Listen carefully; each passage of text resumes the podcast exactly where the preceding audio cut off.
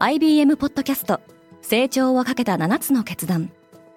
成長をかけた7つの決断とは今後3年間に世界を形作ると予想される7つのビジネストレンドについて IBM が何千ものクライアントとの対話に基づき提言をしたものです。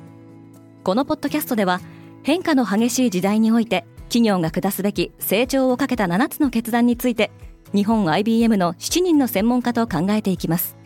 今お聞きのリスニングサービスにてぜひフォローボタンからフォローをお願いします。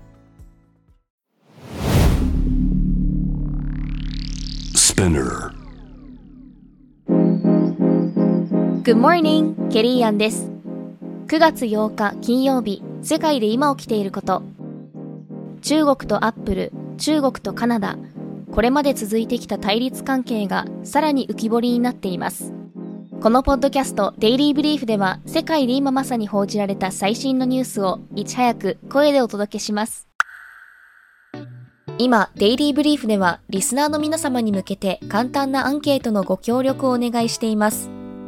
1分程度の簡単なアンケートですので、ぜひ概要欄のアンケートリンクからご回答をお願いしております。ご協力お願いいたします。中国は iPhone を排除する。ウォールストリートジャーナルは中国で中央政府機関の職員に対し、アップルの iPhone をはじめとする国外メーカーのデバイスを業務で使用しないよう指示があったと伝えています。こうした報道を受け、アメリカ下院で中国問題を扱う特別委員会のマイク・ギャラガー委員長は7日、驚くには値しないとの認識を示しましたが、7日の株式市場ではアップル株が大幅安に、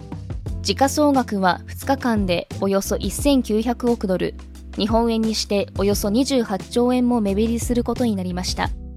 2023年の1月から3月期、中国のスマートフォン市場では iPhone が販売シェアトップを維持しており、出荷台数も1330万台を超えています。カナダは中国による介入を許さないカナダでは中国による選挙への干渉疑惑を調査するため新たにケベック州控訴裁判所の判事が責任者として任命されました。カナダでは近年中国やロシアなど外国からの内政干渉が問題視されており特に2019年の総選挙の際には中国から親中派の候補者11人に対して資金が送金されるなどの介入があったとされています。今年3月には首相のジャスティン・トルドー以下の調査チームが調査結果を報告していましたが今回の任命には野党の主張が強く反映されています。カナダと中国の間には緊張が高まっており今年5月にはカナダ政府は中国が選挙のみならず内政に対して干渉を図っているとして在トロント中国領事館の外交官の追放を決定。一方の中国側は干渉を否定し上海総領事館のカナダ外交官を追放しています。メキシコの大統領選は女性対決に。メキシコで来年6月に予定されている大統領選の与野党の公認候補が出揃いました。与党候補は前メキシコ市市長のクラウディア・シェインバウム。野党連合の候補は上院議員のソチル・ガルベスでいずれも女性です。メキシコでは大統領の再選は禁止されているため現職のロペス・オブラドールは出馬しません。また他に有力な候補の名は挙がっておらずメキシコ初の女性大統領が誕生する公算が強まっています。メキシコでは女性の政治参画は進んでおり議会下院における女性議員の比率は50%とアメリカの27%を大きく上回りますが、これまでに女性が国のトップになったことはありません。ニューヨークの規制強化で旅行者から悲鳴。アメリカのニューヨーク市が今月5日から Airbnb など短期賃貸サービスへの規制を強化し、利用者に影響が広がっています。30日未満の短期滞在者向けに部屋を貸し出すホストは登録が必要になりますが、ホストは貸し出す物件に実際に住んでいる必要があるほか、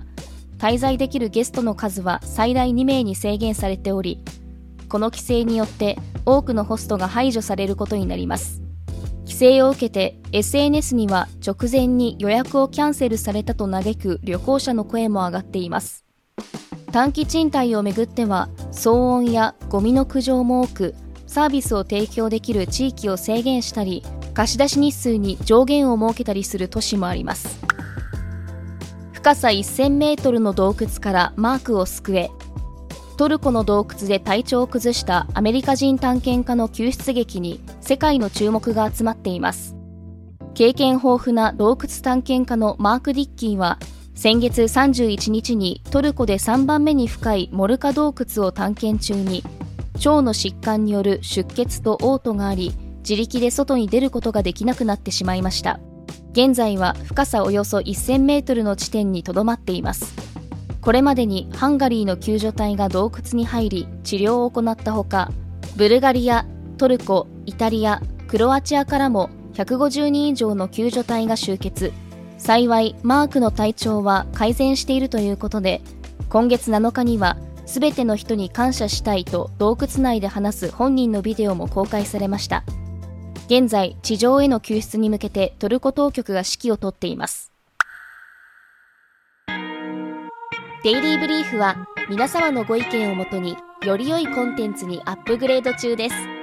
引き続きパートナーリスナーの皆様のご感想をコメントなどでお待ちしております。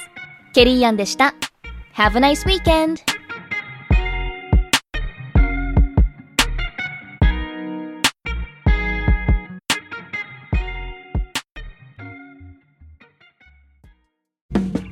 リスナーの皆様より多くのリクエストをいただいている話題のニュースを深掘りしたエピソードを週末の有料版で配信中です。今なら1ヶ月無料トライアルを実施中。